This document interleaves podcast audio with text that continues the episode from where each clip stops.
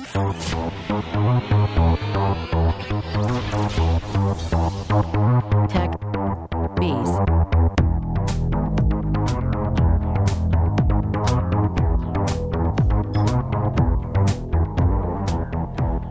and welcome back to Techies, the podcast about simplifying our lives one gadget at a time. This is episode 50, 50. Pretty exciting. For Sunday, April 17th, 2016. I'm Shane and I'm joined by Tony. Hi. Hey, Tony, what's going on, man? Not too much. Anything big for the big five oh? zero? Um, possible, maybe, maybe. We'll see. We'll see here in a second. Yeah. Uh, you drinking anything tonight, Tony? I do not have anything. I kind of got to the, the party a little late, so I didn't grab anything That's yet. okay. Well, we can wait. Uh, I might sneak off and grab something. We'll see, but nothing yet. You? He's already partied out. oh, and that's Okay. Matt. Hey, Hey, what's up, man? you got uh, you got anything to drink there? Uh, I just have some tea. I'm kind of winding down. I actually uh, finally filed my taxes yesterday, so a couple days early. Awesome. nice. So feeling happy about that. Yeah, I just realized I had I actually was completely clueless that is this the first year they extended the tax day? Has this Did been going on for extend a it? while? Well, it's the 18th. I guess that's tomorrow, right? That is tomorrow, Oh, is but I, I I didn't hear that. But maybe. Doesn't Yeah, mean well, it's on Friday my calendar. Oh, Friday was the 15th, but I think it was a federal holiday. I, I can't remember Oh, which one. So we got uh, another weekend. Gotcha. So we got those two guys. We actually also have for the well, I guess it's really the second time we've had guests on the show, but we do have here. We have John. I'm going to probably say Hakela. Let's say it that way. And Michael Norland. I, I didn't ask about your pronunciation. It's probably a little more self-explanatory. Of Dynatech. Oh, we're calling names out here. Dynatech, uh, which is a 3D printing company. What's going on, guys? Not much. Nice. How how are you? How are you this evening? Doing good. I'm uh, recovering from last night's activities. So Oh, nice. nice. Oh yeah, only stuff. beautiful day. Can't help yourself. awesome. Well, just a little bit of a background. I, I met these guys. Uh, so they do they do 3D printing, and we'll we'll go into that a little bit later. But uh, met these guys actually. Uh, John, or I guess they both. I guess mostly John here. It's his place. He he runs a. Uh, for lack of a better term, bed and breakfast. It was through Airbnb. My girlfriend and I went up there, and uh, yeah, then they, they showed us this wonderful 3D printing setup in the basement, and uh, I was very excited all of a sudden because I'm like, we talk about this kind of thing all the time on the show, and um, I'm just really, really, aw- it's really awesome you guys were able to make it on. I'm, I'm glad you're here. Are you guys drinking anything tonight? uh, nothing tonight. No. Um, actually, just got done printing some little baubles for uh, a company. But oh, awesome. Baubles. Like, yeah, is, that, is that like a fishing lure? What is that? What is a Uh, bauble? it's uh, a wire nut runner. Nothing special. Oh, Ergonomics. Yeah, so you can Nice. chuck it up in a gun and then just run it rather than twisting it. oh, nice. That sounds awesome. Well, I am. Carpal tunnel. I am drinking either a I have either a Redbridge gluten free sor- sorghum beer or Gluten free, huh? or or a New Grist Pilsner style gluten free beer. Or Double that's not fisted. open yet. Or or I have a uh, you know I can't be too careful. Or a uh, orange cranberry uh, wine that that my girlfriend got me that she's been wanting me to have on the show for a while. Wow, triple. Do you have three different drinks that you just? I listed? just you know I didn't know what to pick, so I went all You out. like you don't like to miss out. It's a good No, no, definitely not. these these guys uh, these guys treated me very well with the with the drinky treats at uh, Nice. at their place as well, which I really appreciated. But uh, all right, without further ado, let's get into this.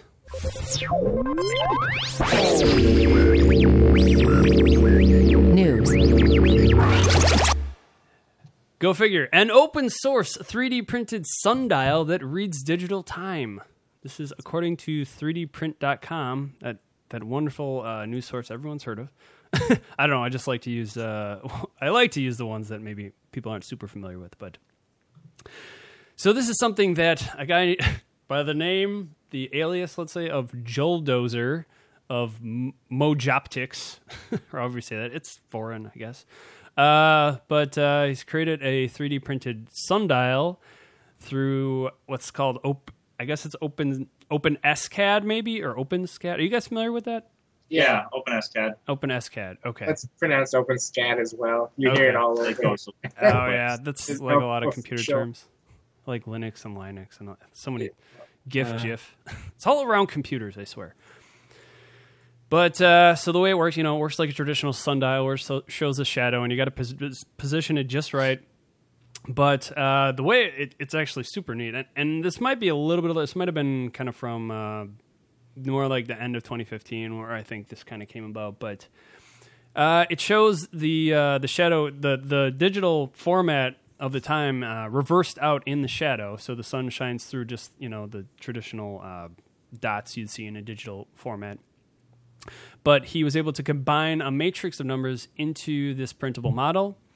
Uh, he refers to this as uh, the uh, he refers to the algorithmic algorithmically designed holes as Swiss cheese, which I thought was kind of funny because our our last episode we had a uh, kind of a, a joke uh, April Fool's episode. If you didn't realize it, ha, calling it out here. And we, we did a uh, tech cheese. we were talking about different uh, different types of cheese, and it just reminded me of that. But anyway, uh, so you can download this through something called Thingiverse, or you can actually purchase the model itself through Etsy. It has uh, four pieces, and they hinge in I think two different places, so you can kind of rotate it just how it needs to be. And then other than that, all you need is jam jar and s- some uh, screws, nuts, and washers. And then oh, also 35 hours of printing. You guys are probably familiar with that, Yeah. more or less. Wow. Yeah, and then so it looks like really the the way it made it look like the screws, nuts, and washers. it looked like they just had them inside the jar to weigh it down, but I think there's also I think you actually need them for the for the hinges as well, from what I could see.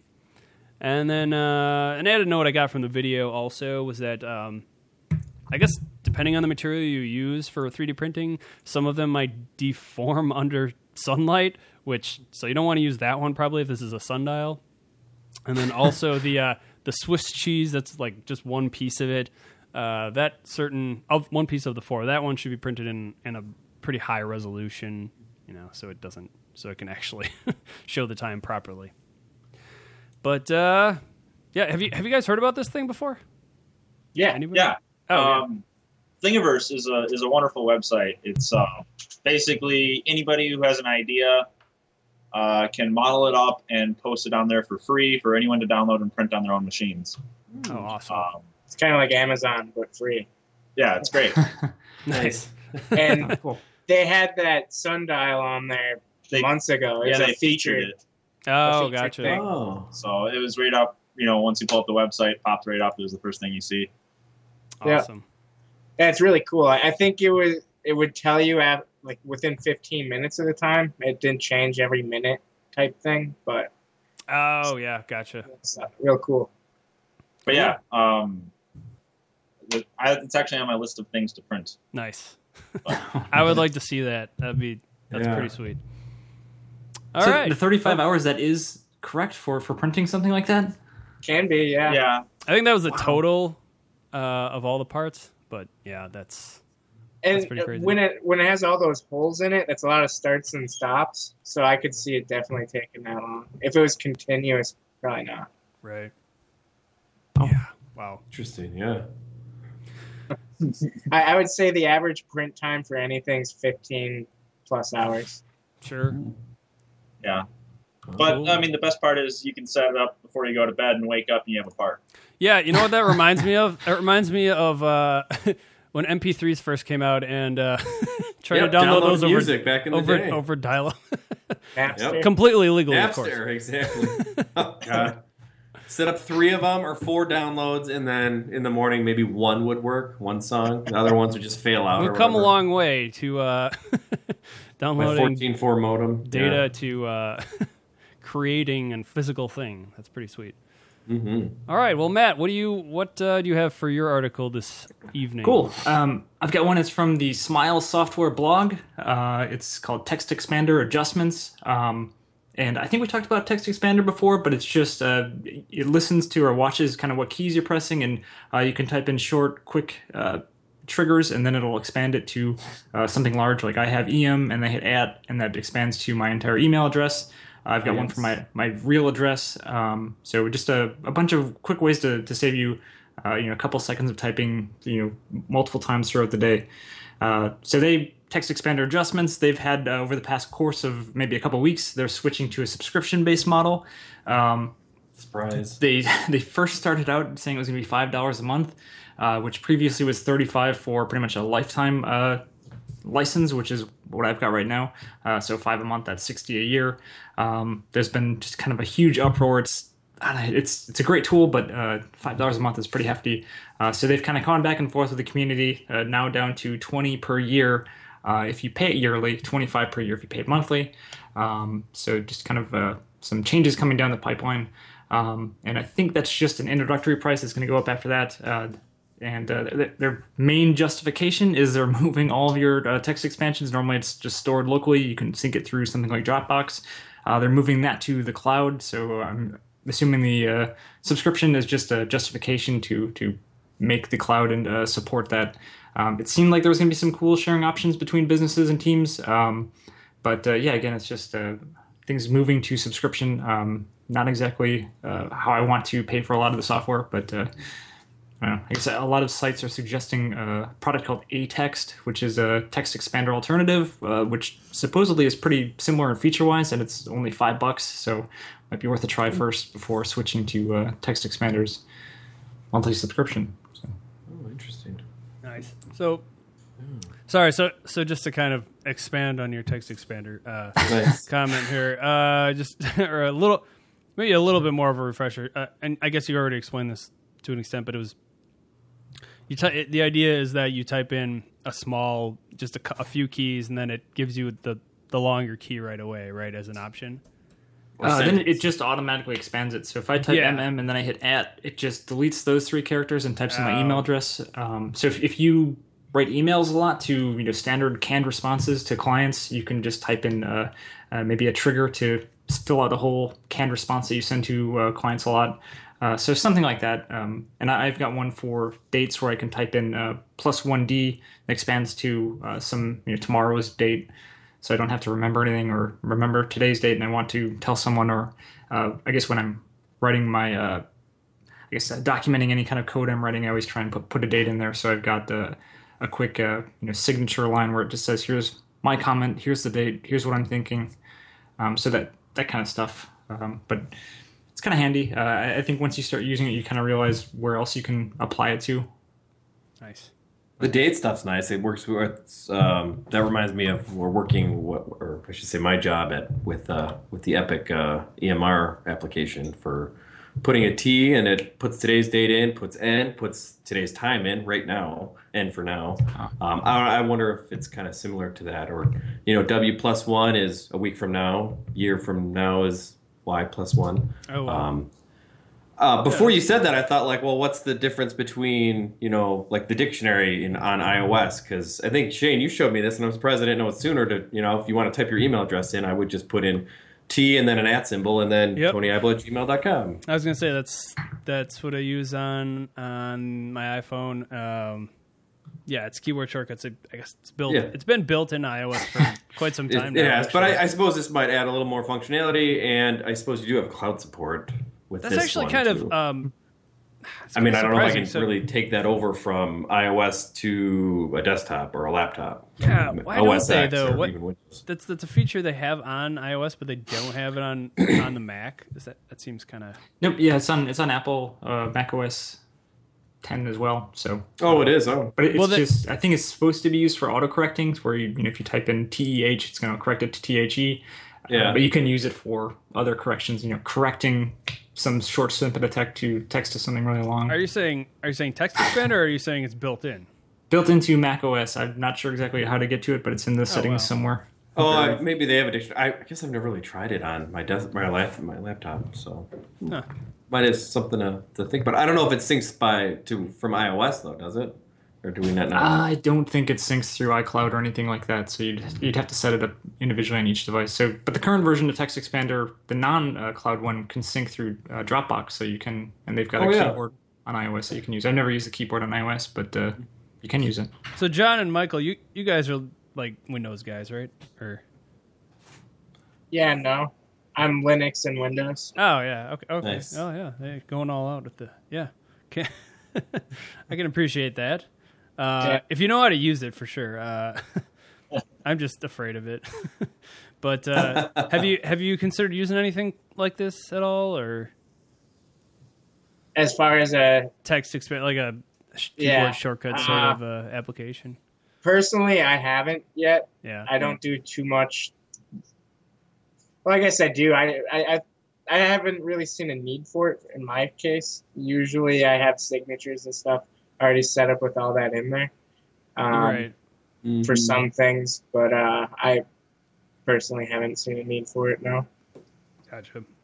Yeah, I actually haven't either on the desktop or whatever. I think I don't know. Mm. I think it. You know, I guess that's exactly why it's more useful on something like a phone because you know, phone keyboards suck. Right. Well, it's also And- if you're doing something repetitive that always has the same. Well, signature is a good example, but I mean, even email clients have that, where a new email and you can have a signature client already put into it. Right. But um, like if Matt's doing a lot of the same coding or whatever, and it's all the same stuff, then I could see you making a just to save time. That's the point of it. But I, yeah, I don't really have a need for it too, other than putting my email address into a form on a you know an iPhone or something like that. Right. Yeah, I could see a Yeah. huge need for that in programming. Oh, absolutely. Yeah.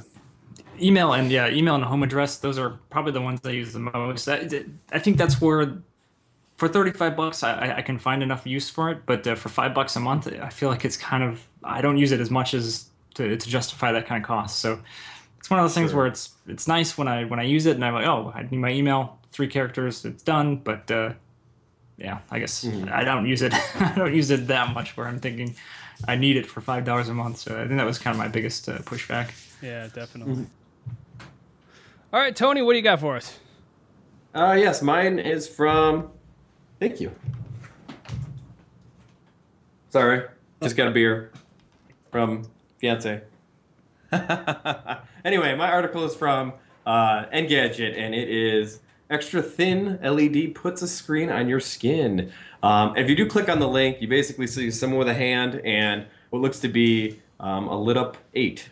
You know, um, that has tape over it, and it really is an LED eight, number eight on it. Um, and kind of what it is is uh, University of Tokyo has developed this tech, and it is ah, I hope I'm saying this right. It's optoelectric skin, um, and it's a polymer LED um, with an organic photo detectors. That's um, on this. I don't know. I- I guess that's the material it's on, and um, it's uh, three micrometers thin which um, I did kind of look up on Google the calculation, and that's point zero zero zero one one eight one one inches. So it kind of puts it into a Had to little get those perspective last for you. in there. Although I suppose that helps uh, a lot um, I, I, I didn't really work with like microns or anything like that. I've heard these a lot, especially with processors. But um, you know, I just think, oh, this is small. But I, I suppose I really don't know what that means. That's kind of what I did. Um, but anyway, I, I suppose they've been working with this before and um, for uh, previously. But um, right now, they've gotten it to run for uh, several days at a time. And the durability is, um, I suppose, it's really durable to the point where it won't break, and it, it flexes like your skin, you know, flexes. And I suppose if you're probably lifting weights or anything like that, you know, um, or I suppose if you're getting wider, um, This it's supposed looks to you know, like- hold that. So um, right now, the only prototype they have uh, measures your uh, blood oxygen concentration levels. Um, and Hmm. but what they're hoping for is for uh, runners um, to kind of have this data maybe on their arms or their hands, so they can kind of look at it, um, and more than just you know your oxygen levels. Um, but um, they kind of want to have that so you don't have to carry a device or have a like a watch or or uh, some other fitness tracker on you. Um, and then like also oh, another um, example they had is so workers could have diagrams on their wrists too if they're like you know i was thinking plumbing but it could be electrical or something where you have a diagram that changes something dynamic um, but this is kind of like the start of it so, So- It, it looks super creepy the way they've got Yeah, it. Just yeah. like It kinda a looks- saran wrap on you. Ah, dang it! Is that- That's what I was gonna say. what were you gonna say It looks like saran or, or uh, I was gonna say shrink wrap or something. okay I, I remember a while ago like a long time ago i had an iv in my arm once and they had this clear plastic tape that was over like where the iv would go in and that tape totally reminds me of that. So Yeah. I didn't like that at all because I didn't care for hospitals or an IV or anything. But um, No one does. that's kind of what's adding to I think the thickness too is that tape because I don't know how else you would kind of put it on you or to have it stick to you. So um, I don't know, and I don't know how comfortable it is either. So versus like a watch or a fitness tracker, which everyone's probably more comfortable with one of those around their wrists right now. But this is their thinking. Mind if I play a little bit of this video? Yeah, you can wanna- definitely. It, it's really quick. It's kind of a little. A new ultra they just- thin electronic skin has been laminated onto a human hand. The device's Weird. digital display lights up by red polymer light emitting diodes. The new ultra thin electronic skin contains polymer light emitting diodes, which exhibit bright electroluminescence, even when crumpled. When combined with rubber substrates, the electronic skin becomes highly stretchable. Ooh, stretchable. Nice. I guess I really didn't like. I didn't play the No, video. that's, that's like they the didn't talk perfect about video stretching too much. I like that. 30 second video. It's basically like a TV ad. That's pretty sweet. Uh, yeah, I don't. Uh, I don't. I don't know. We'll see how it is. Yeah. It, like an actual application for it. But yeah, I, I don't know if I see it yet in terms of like yeah. how comfortable it'll be. Hmm. But yeah, Well, all right. With uh, I guess that's about it. I, unless do you guys, anyone else have anything to add about that one? Anyone at all? Anyone at all? Nope. All right, sounds good. I Let's, don't have anything to add to it.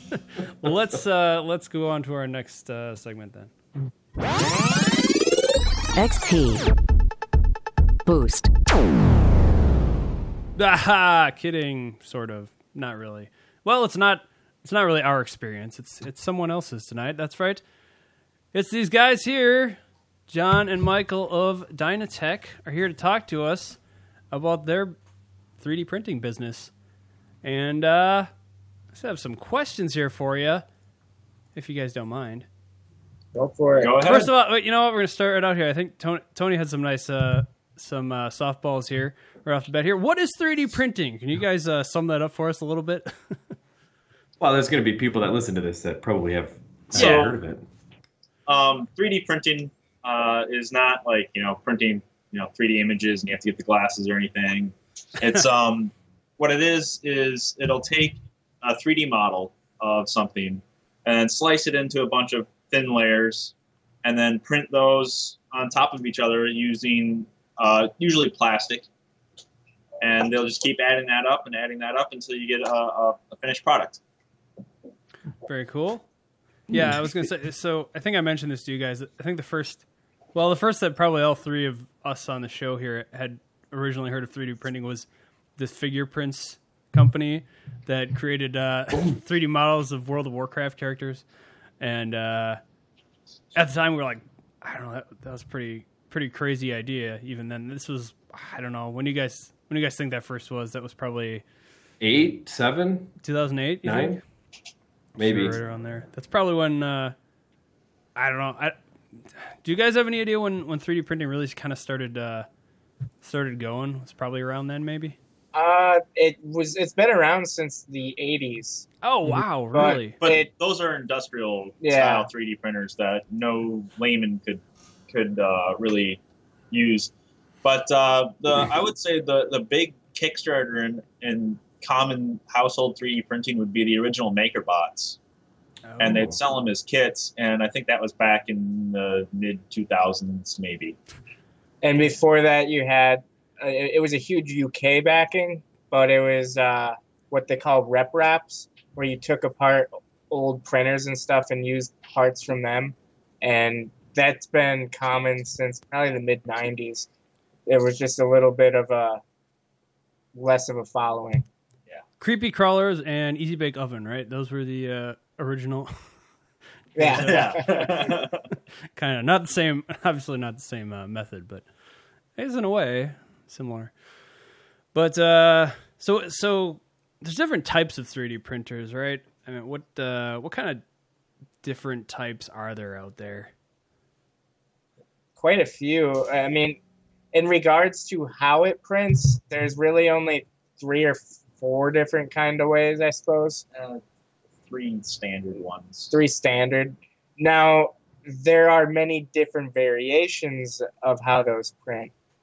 Um, but you have your typical, like your standard home one. It's got three moving axes, and it, it's like a CNC basically. Um, with the one behind us here, this one uses a projector, and so it uses light curable resins instead of laying a plastic in layers. Nice. So it'll do the whole layer all at once. And then the third type, uh, which is normally used for larger scale type things, is they have they lay a bunch of plastic powder out, and then they'll use a laser and melt that powder into wherever you need, and then lay more over the top, and then laser it again and just keep going. Oh wow. You guys hear that? loud, loud I, motorcycle. I wasn't gonna say anything. Ah, some like people a, around A here. new sound effect. Yeah. Well, that's cool. Uh, is there a is there a particular type of software that you use with your printers? There's a few different kinds, I guess. There's it depends on what kind of software. Um, with 3D printing, there's so many between having a CADing type software to design your part. Then you have a slicing type software that takes that 3D part and makes the G code file for the printer. Um, they have some software that allows your computer to become networked. So now you can upload your prints via your phone or laptop rather than putting it on an SD card or USB device or being physically plugged into the machine. Um, but I guess the biggest one people talk about in 3D printing usually is the slicer. And we're fortunate enough to have one of the only paid ones called Simplify 3D, which is it. When all of them are free, two hundred dollars seems a little steep, but uh, it it's definitely worth the purchase. Yeah. Okay. Have you tried those free ones? Oh, Tony sounded a little crunchy. Oh, so have you tried those free ones? I Yeah. Do I Um, when I first got into 3D printing, I was using the software that came with my 3D printer and was was slated for it. It was designed for it, Mhm.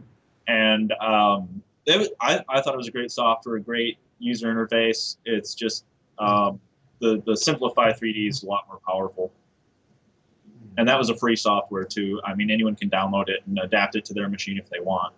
hmm Yeah, and we've tried all of them.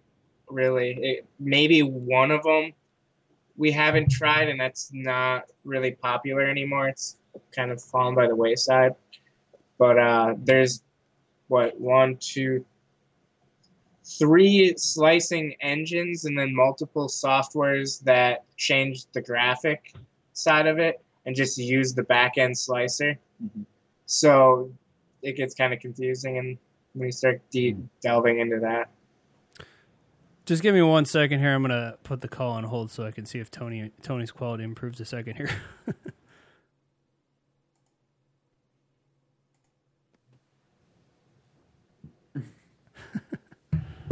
no. Oh. Oh, we'll have to see. Well, maybe. Oh, maybe getting better. Okay. Anyway, uh, sorry about that. What, uh, Tony or Matt? You guys want to take uh, some of these next questions?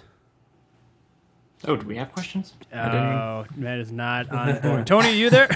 what's the uh, what's the biggest kind of model you can you can make, or you know, what are there size limitations that you can uh, you can print out? Yeah, there are. Um, so for my SLA printer, which is the UV curable resins, um, I can only go as big as the projector will allow me and still have a decent resolution. Um, so obviously, the farther away you get from the projector, the worse the resolution because it's not as dense.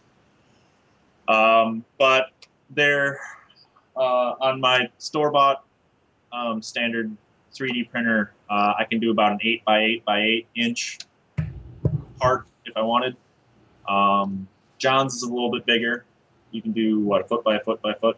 Yep. Yeah, don't don't giggle at that. um, but you know there are some people out there th- that build 15 foot tall printers with you know a five foot base, Wow. and um, Oh. there's actually uh, at the Chicago Car Show last year they 3D printed um, all the outer panels of a custom built car. Wow. Ooh. That's interesting. And you can get away with some of those size limitations by segmenting your prints and gluing them together or fusing them with some sort of chemical reaction. Yeah, you know, one of the things, um, and this is probably, I think you were talking about more the industrial style ones that were older, but one of one of the things we talked about on the show before was a, I think it was China was printing houses or something. Oh, along yeah. yeah. Yeah, concrete printers. Those are pretty neat. Oh wow. Um, they set up a whole frame and then just dump concrete down, and it's That's pretty, pretty insane. neat. Wow. Yeah. Wow. London does a similar thing with houses, though. They use a CNC and they can cut all these various pieces and then have a house put together and taken down in a day. Hmm. Oh jeez. Oh, crazy. Who needs a What's tent? What, uh, what, what do you guys get most requested to, to print out? Or what Um, are some of the things that you. well, we've been working more with um, companies rather than individuals, um, just because uh, we can be quick on it. Uh, I've actually been working with a, a college friend of mine at his company, and he does. He's a R and D engineer, so he's constantly trying new things, designing different things, and he'll just send us a file and ask if he can get it tomorrow. Nice. Um, so it, it, uh, we've been doing a few of those. Um, we have one job with the company that both of us work for, uh, Atco Corporation, for ergonomics. What we were showing you earlier, uh, wire nut runner, um, little things like that. Every so often, we'll get like a, a request from somebody off of 3D Hubs, which is a website where if you have a 3D printer, you can put it out for hire, and anyone can come in, upload a model, and say, hey, you know, this is what it is, and it'll calculate the cost based off of what you enter in for, you know, how much plastic it's using and whatnot. oh, it's not just for hubcaps or something. No, No, you can go to, like, if you were to go to Thingiverse, find something you want, and then go to 3D Hubs, it'll show you all the printers near you that people have open source basically. Oh, Or- wow. made available and they'll chart you can get quotes basically live quotes. You pick who you want the material the color you hit print and in three days they'll you have to pay them and then they'll ship it to you. But it's Uber for 3D printing. Yeah exactly. Definitely. Or Airbnb. nice. Well, uh, Tony, Tony, you want to uh, take one of these questions? Um, yeah, just I know you were talking about this before, but I, I suppose typically, uh, how long does it take to print something? Um, yes. just Some, a range.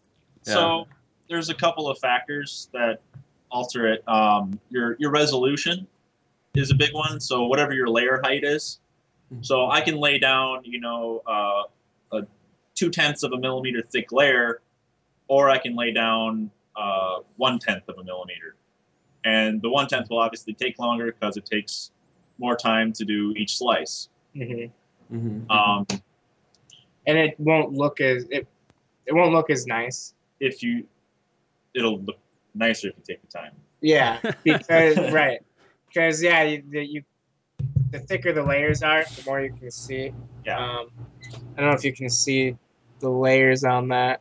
I probably not. a little bit. That's probably a bad color. Hold on.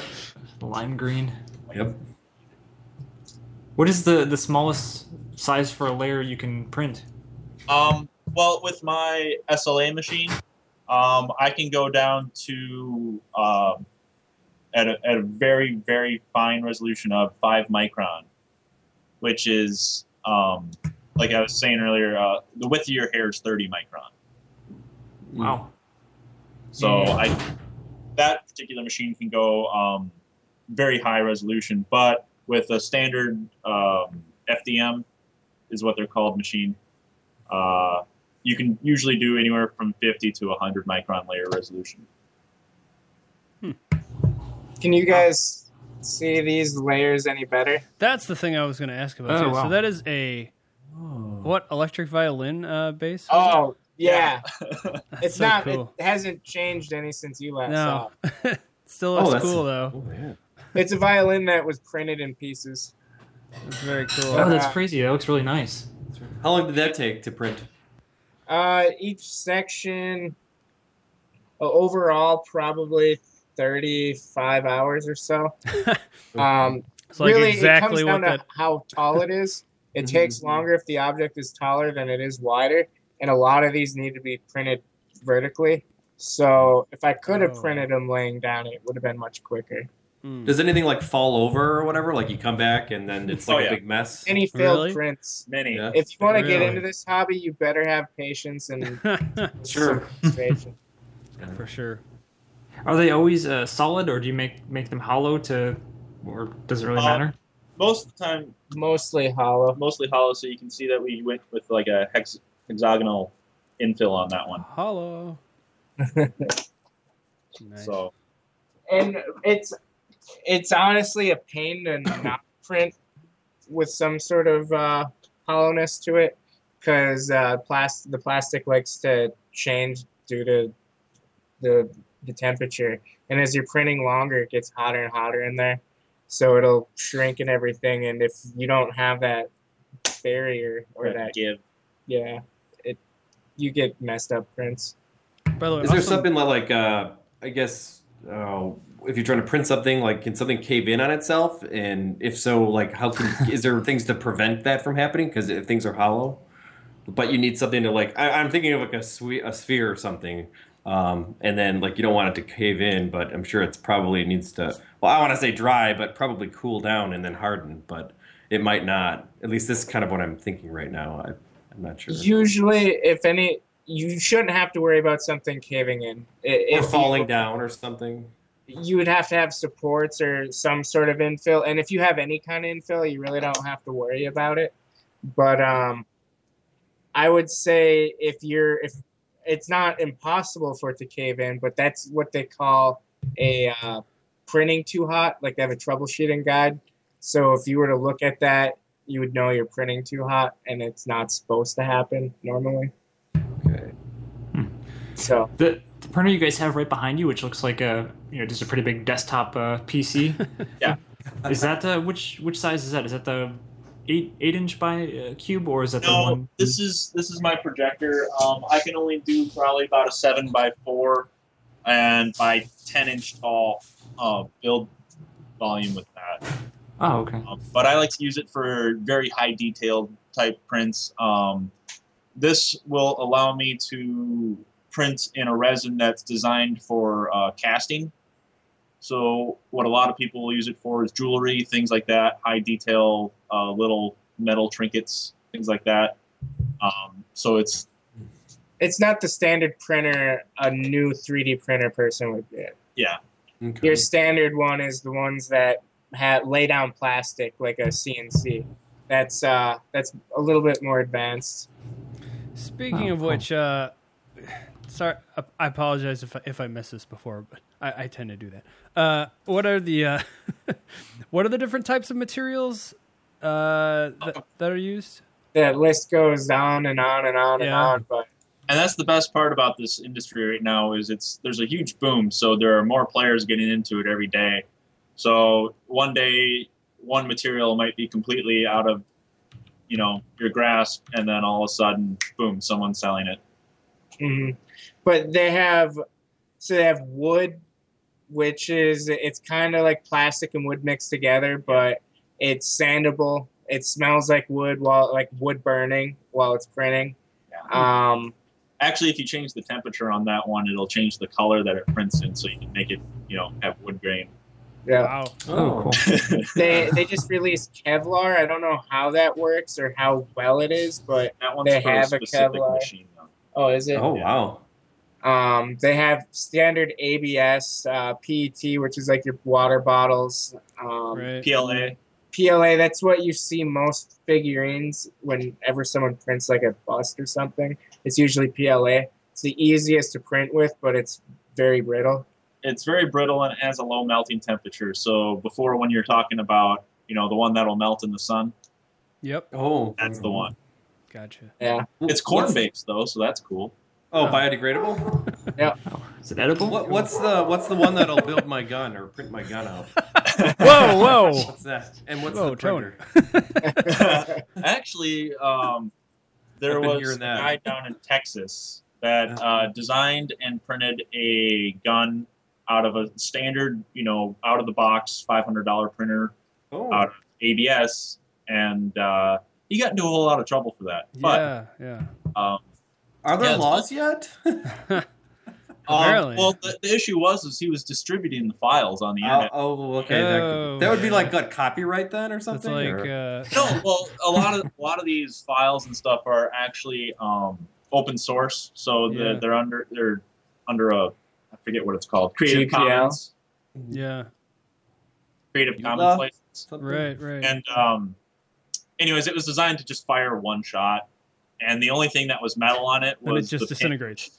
He just took a brad nail and stuck in. Mhm. Oh, mm.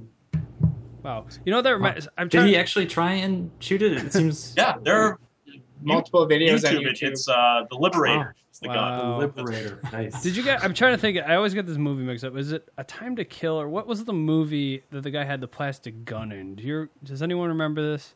Oh, the, Yeah. the metal detectors. Yeah, it was Yeah. some Bond movie, wasn't it?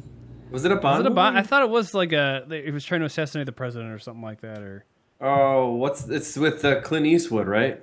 it was, I think. Yeah, that's why I'm thinking.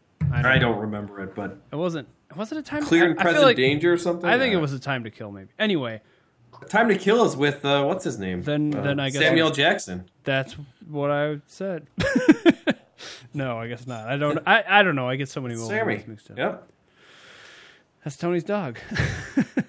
but no, was just in there um, yeah, it's kind of crazy that that's becoming a reality. I guess more or less. But uh, you guys are you guys aren't doing anything like that anyway. No, no, we would never do good, good.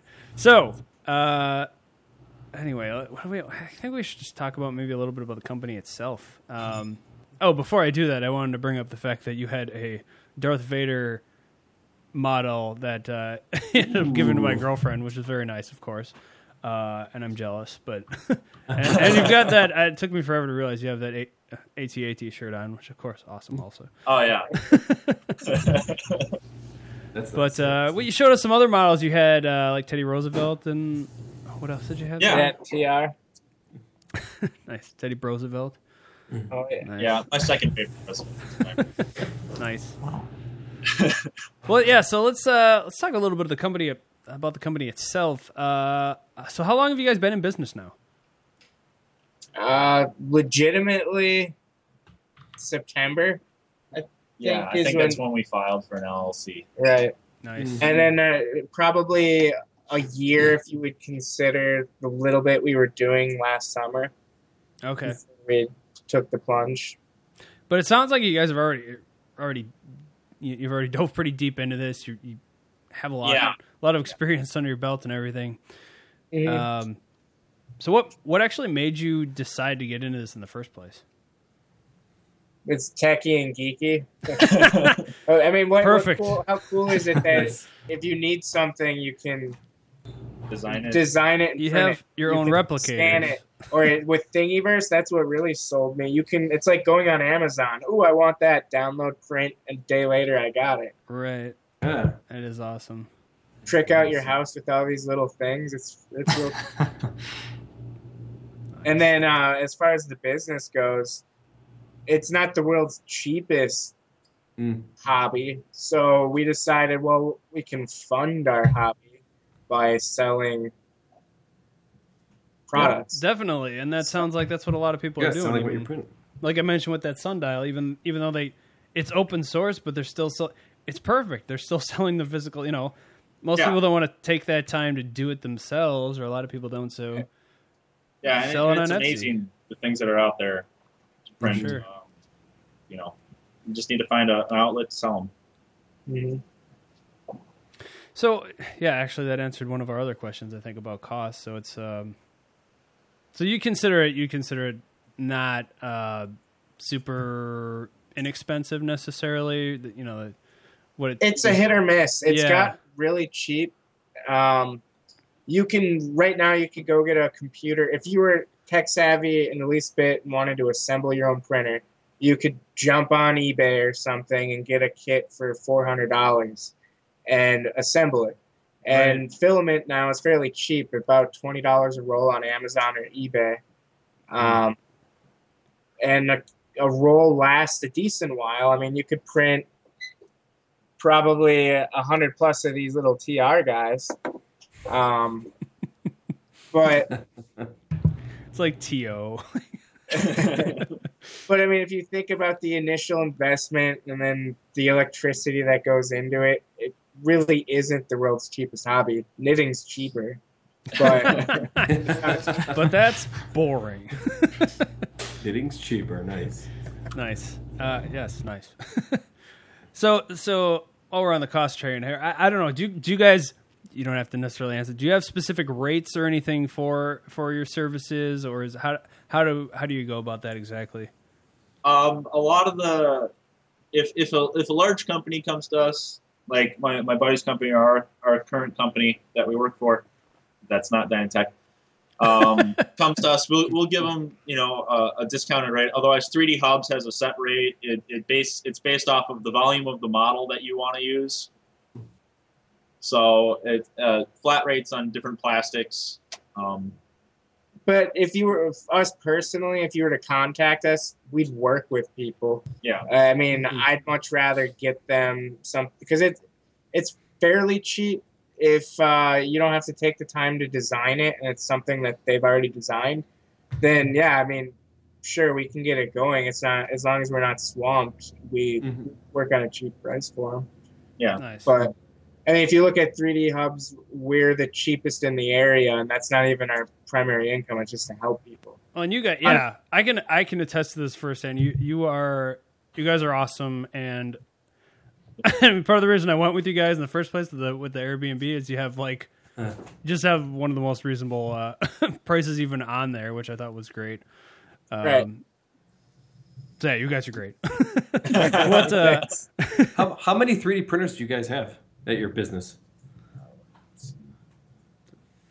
Three functioning right now, but by I'd say by the end of June there'll be about nine in here. Oh Okay. wow! because we got a lot on order with like Kickstarter. Um, we have some that we're building currently. There's three in the process of being built right now. Mm. Um, so yeah, I mean they're coming. We'll do you typically like to build your own, or you get ones that are already made? Or I know like, what is it like? Uh, is there a Da Vinci or those like MakerBot? Do you use any of those kind? Um, well, my, my original printer was a Robo 3D. It retails for like 800 bucks. But um, for, you know, sub grand, it, it was one of the, the higher resolution printers. I didn't have to build it. Right out of the box, all I did was turn it on and I, um, oddly enough, printed a bust of TR. um, but uh, no, I mean it's there. There's that way of going about it. Where at the time I knew nothing about it, and then Sure. uh, John and I started um, hanging out, and he got into it. So he was kind of using mine as a as a learning tool as well. But um, so for under a grand, someone with little knowledge about it can get into it um, very easily. We we've been doing more of the so the SLA one, the one back here, which is a different style. That one was a kit. Um, that one we haven't really started custom making yet because that's relatively new technology.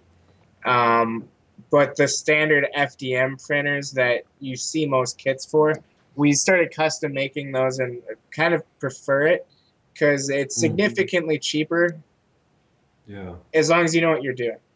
So you you and the great thing is is you can be as creative as you want with it. You can choose what's going to have quality parts at first, what parts are not going to be and upgrade them as you can or just go all out and put all quality parts in it from the get-go. Um and that that to me that's part of the fun with 3D printing is designing something that can then potentially print parts to make it better, self-replicating. Sure. But uh, That's crazy. You know, you, you mentioned something before that I, I, I gave me another question here. Um, the maintenance of, of the printers themselves and how how often you find them breaking down. Uh, all the time. yeah, yeah, little little things happen all the time, but they're usually just quick fixes, clogged nozzle. Um, you know, same as not- normal printers, probably Yeah. Yeah. standard. If uh, you if you don't like to tinker, don't get into the hobby. yeah, gotcha. it's like getting a rusty trusty Yeah. car. You're gonna always be working on it. Right. Ah, okay. Okay. But it's to be expected. There's so many little moving pieces, that need to work in conjunction with each other. and then yeah, and then Makes one little thing goes out of whack. The whole thing's out of whack. It's pretty Ah. crazy. Yeah, 3D printers. It's one thing. It's kind of the opposite of like the Apple mentality, where they have they're going more and more to these no moving parts, and a th- 3D printer absolutely is. it requires moving parts for sure. Well, actually, in all honesty, that one has one moving part. oh, It just moves up and down, but that's because it's uh, projector based. right, right. And it, it's the better style. It's real precise and everything, but it's way more expensive. sure. You're not gonna Mhm. find anyone jumping into that right away. It's a whole nother animal. Yeah. Sure. But uh, I do see that. I, I bet you in two years that's going to be the printers everyone's going to be buying is SLA, okay. and it it for the main reason that maintenance is not nearly as needed. Yeah. There's one moving part. Well, actually, the, the Kickstarter that John and I backed was for uh, a little SLA printer called the Olo, O L O. And uh, what it does is it uses a resin that is cured by normal white, like normal standard light. So you stick your phone under there, and your phone acts as the projector. And it was only hundred oh. dollars, Yeah, it's a hundred bucks. and it Wow. could print two to, or five in well the width of your phone, and then two inches tall. Wow. Yeah, cute little thing. The equivalent of Google Cardboard for 3D printers. Yeah. kinda. Yeah, actually, um, Thingiverse is one of the, the wonderful things. Um, there are so many Google Cardboard style VR headsets on there for people to print too. That's pretty Really? Wow, that's very cool. All right. Well, Matt and Tony, do you guys have any other questions? Do you think for these guys? Um, if I guess if someone's you know trying to get into this, what might you tell someone new about it? Just like experience or like you know maybe things that they could that you've learned that you might do if you were know now that you didn't know then.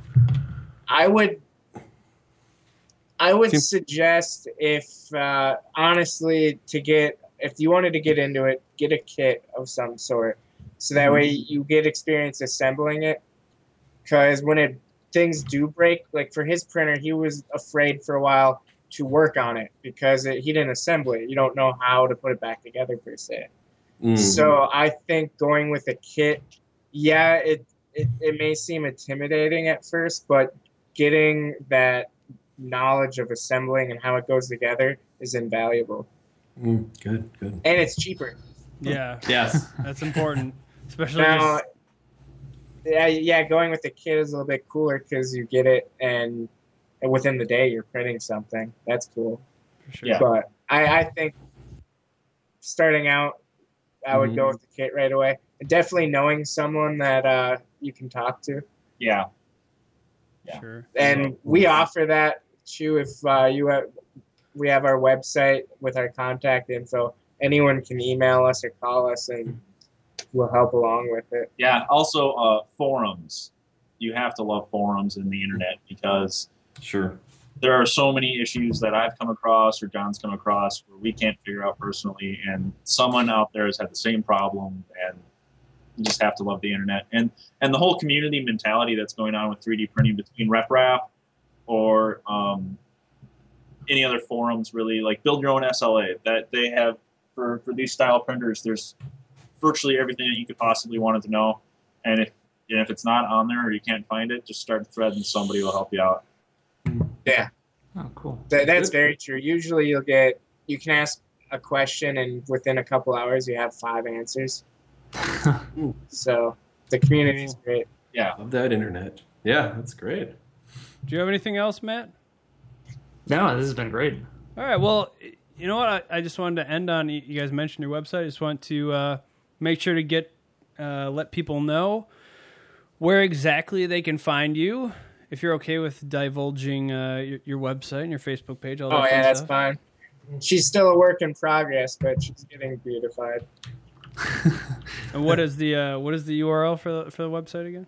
Uh, www.dynatech which is D Y N A T E C H Pro dot com. Cool. And then the Facebook Facebook page, I think I was looking at is is that just Dynatech? I believe it's not Dynatech nine two zero. Okay, right. There's actually uh, an exhaust company called Dynatech, so they they steal all our thunder. Bastards. okay, cool. Uh, either you guys on Twitter or anything you want to? Uh, No, No, No, we don't no. do much No with that. that's fine. We Ne- should, Neither do these but- other guys. no, no. I think Tony's finally getting into it. Maybe. I did just change my name again. Yeah. All right. Well, well, you guys, you guys have been awesome. You have what, whatever you want to do. If you want to stick around, or if you want to, we can let you go now. If if you got to get going, but uh, uh, it's up. Option is yours. Well, I, I wouldn't mind taking off uh, No right worries. now. It's been a blast, though. Yeah. Oh, you guys are awesome. Thank you so much Yeah. for coming on. yeah, thanks a ton for coming coming. on. Really appreciate it. Thanks. No, Yeah, of course. anytime. Thank you. Thank you. This is we awesome. appreciate it. All right. You guys have a wonderful rest of your night. You too. All right, you guys have a good one. All right, you too. Thanks. All right. Well, that was that was fantastic. Fantastic. I, I you know what? I learned something. What'd you learn, Shane? Uh, that dogs uh, lay eggs. I was waiting for Family that. Guy, classic. Yeah. I was checking out the uh, the site they've got, um, Yeah. 3dhubs.com, and they've got uh, some pretty cool cases for Raspberry Pis, so iPhone 6 holders, Wow. things that I, I probably wouldn't have thought to get printed off, but it's uh, it's pretty cool. Raspberry Pi. That there's a huge market for that stuff. I was totally thinking about. I gotta get one of those sometime. really, you were thinking about getting one too? I really kind of thinking about it for a while, but I was. The new one with Bluetooth and Wi-Fi. can I make Uh-huh. a DVR with it? Is that something? I think the sky's the limit with that. Sweet No, I don't know. gaming rig. I haven't. Yeah, there you go. Well, there's. Oh, I uh, I, I just know people they want to do like some like old school games with it. Just get a big hard drive and um, uh, what is it like Pac Man and I don't know some old arcade games they want to just have with it. But yeah, some people do a lot of. Uh, um, oh, what are some other things? I suppose uh, Internet of Thing devices, or you know, like not necessarily like the Nest, but different things around the house. But there's a lot of different websites for projects that people Build do. your own nest. Yeah. Well, what, is one of them was uh, build your own uh, Echo Alexa. What? Yeah. That was interesting. Whoa. That could have been a hundred dollars I didn't have to spend. No. But that was the other thing is like I, I think you need to um, hold the button down Really? on the the one I saw in order to say hey Alexa or whatever. Oh I don't know. god! So I, I, I get the you know. Sorry, Shane. What a piece of crap. Um, but just the fact of doing something like that or building something is kind of cool. There's just there's just a lot of uh, projects out there for that, and I just haven't had time to like really look into some of those. Right. All right. Well, hey, if you want to find our website, we're at niceguynetwork.com slash techies. Check us out on iTunes. Give us a little search, Techies Podcast. Find us there. Leave us a rating. That'd be awesome. We're also on Stitcher. We're on Alpha Geek Radio Sundays at 6, 7 Central on Channel 2 on there. Techies Podcast at email. at email. Techies Pod. I think I've had too much. Techies Podcast at gmail.com, Facebook.com slash Techies Podcast, and at Techies Podcast on Twitter. That's where you can find us. Tony has a new Twitter account at why not 255. I don't know if the case is it case sensitive, Tony? I hope it's not case sensitive because I don't even remember what I Y put in. capital N O Ah, T worst. 255. I don't think it's case sensitive, maybe. Let's just No, say no, no. I don't think it is either. Let's just say why the letter Y, not 255. Twitter handles are so weird because people go, people will complain about it and then they'll change them and they still aren't good. Like, I don't know. It is what it is. Mine's terrible. Mine's always been terrible. I can't, every time I need to spell my email address at a store, I like hesitate. It's not case sensitive. Oh, good. Mine's, Go Twitter. I hate saying my email address to any store because I'm like, okay, do I have to? Do you need it? Because I'm gonna have to spell this out for you. Anyway, Text expander. Boom. yeah, just an audible form or something. I don't know how that works. Oh, yeah, Matt. Matt is still at Hulock, and I am still at Shave Mad Ox, which is again why it sucks. Thank you so much. You can find more shows at niceguynetwork.com. Any last words? I guess not. Print some stuff. Yeah. Printer easy or Thanks everyone for listening. We love you guys. And until next time, tech er easy.